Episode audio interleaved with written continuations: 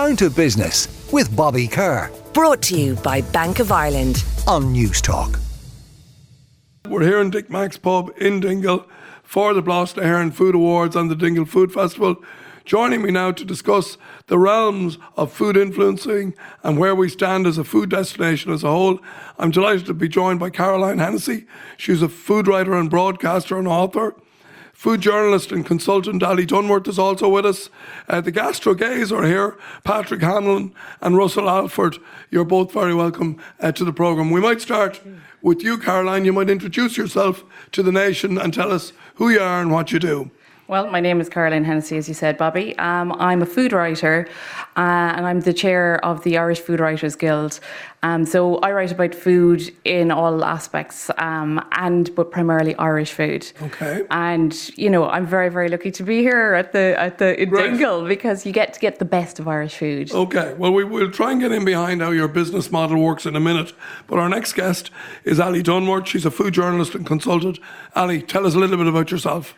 Hi, Bobby. Um, yeah, I'm a food journalist, so I write about food for di- freelance for different publications, and I do a lot of work um, curating events and festivals as well. So I work on loads of different food festivals, especially during the summer. So it's brilliant to be down at a festival like this and not be working. Well, I don't know about that because well, our, it's a bit of work, but our yeah. next guests are two true grafters. They're Patrick Hanlon and Russell Alford, uh, aka the Gastro Gays. Lads, you're welcome to the programme. Thanks for having Uh, us. we might start with you, Russell. Um, you might introduce the business to us if you would. Yeah, so uh, we're better known, as he says, Gastro Gays. We've been blogging essentially for 10 years, five years ago, making it our full time job.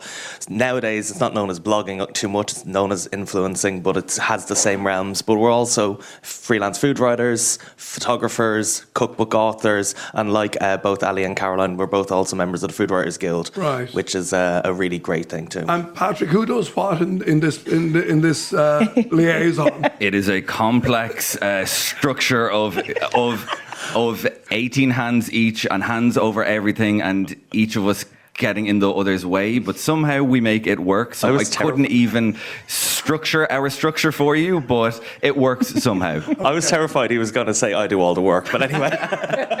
Russell, uh, it, it just I wanted to ask you this, and uh, you're, you're two guys that are really passionate about what you do. I can see your love of food, of food culture, and just talking about the business. It, it strikes me that you know, okay, you mentioned the word influencer there. Integrity is also hugely important. So, you know, in, in other words, that but you also have to earn a living. So.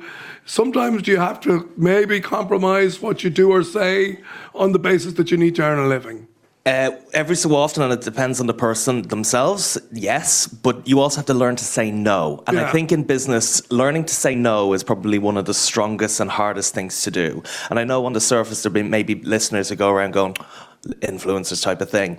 At the end of the day, we are the kind of newer age of food writers who had to learn on the job, had to create a portfolio of work through our own grit. If a new social media platform came along today, tomorrow, we have to learn how to use it as quickly as humanly possible because the whole expression that the two of us have used throughout our career is diversify or die. Okay, Ali Dunworth, back to you. Um, and again, you said you're you're a food writer.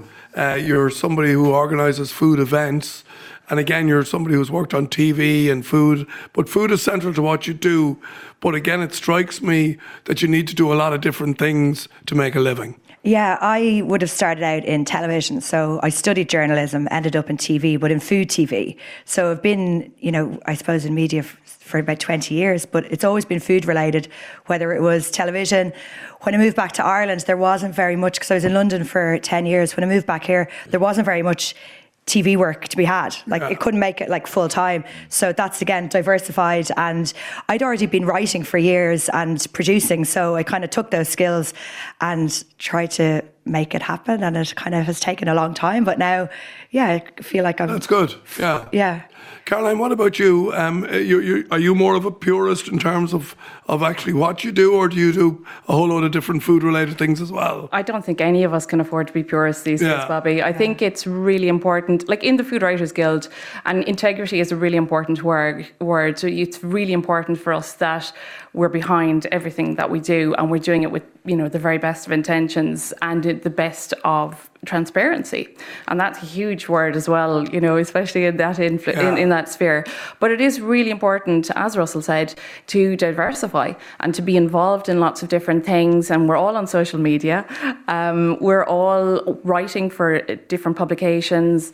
I've written several books, or and you know, you just take the opportunities where you Yeah. can. No, I, I totally get it, and it, it, it, it's you know, and that's almost makes it kind of interesting as well that you're not doing the same thing all the time, and there are, and maybe you don't know what you're going to be doing in six months' time, and maybe that's not a bad thing. A five-year plan is not a great idea. Not for One year this plan is out the window. But, com- but coming to events like this is exactly what we need to do. So it looks like you're having a great time and you're going to loads of stuff, but that's where you find the opportunities, where you meet producers or you meet other journalists or people in food, and that gives you the job for next week, or gives you content, or gives you story ideas. So Yeah. you kind of have to keep on looking.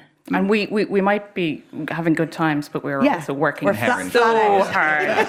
It's actually interesting when you say the word Ali about content. It's like content takes so many forms, and of course, influencers, bloggers are known as content creators as well. But content is written word. Yeah. Newspapers are diversifying into video and online content. It could take so many forms. I wanted to ask you about that, uh, Russell, in terms of, you know, social media is really now, I suppose, the, the main marketing communication. It's the main way of getting out there. And there's the importance of the different platforms. They all do different things.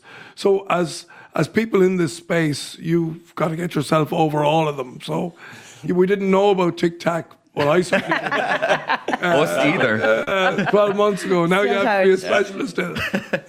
It's it's yeah. It, it they come along and some of them go away and disappear very very quickly, and then some of them last forever. Like, remember, remember Snapchat? Well, remember Snapchat, and then instantly I think so. Instagram decided to buy the concept of it, or steal the concept more likely, and probably, you know, essentially put stories as a form of uh, content on Instagram, and Snapchat died overnight. Uh, you kind of just have to be on the cusp of it and still be creative with it. And at the end of the day, and I think this goes for all three of us, it's about information and it's about context and it's about giving as much detail to the audience as possible, whether that audience Yeah. is 100,000 people or 100 people. At the end of the day, we are here to communicate the great thing about the festival, the great thing about the producers and the winners and the finalists of Blas na hÉireann.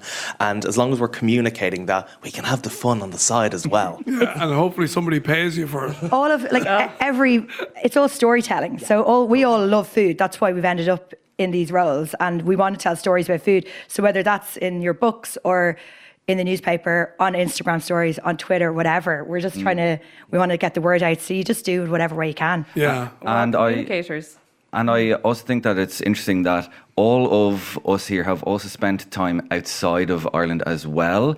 Yeah. Because it informs your understanding of, okay, Irish food, Irish culture, how is that all connected? And spending time abroad, you really cherish the integrity or the thing that encapsulates. I totally agree with you. You don't know what Irish food is until Yeah. you leave Ireland. Exactly, exactly. yeah. And then it has helped us in all coming home to really hone in on those specifics of how Irish food stands out on a global stage. Okay, well, can I say that all three groups of you, uh, all four of you, are great ambassadors for the food sector. You clearly love what you do, and I think it's evident. You work hard, but you also enjoy what you do, which I think is absolutely critical. So I want to thank my guests, Caroline Hennessy. She's a food writer and broadcaster and author. Ali Dunworth's a food journalist and consultant, and the Gastro Gays, two great lads, Patrick Hanlon and uh, Russell Alford. Uh, thanks very much for joining us. Down to business with Bobby Kerr. Brought to you by Bank of Ireland. Saturday morning at 11 on Newstalk.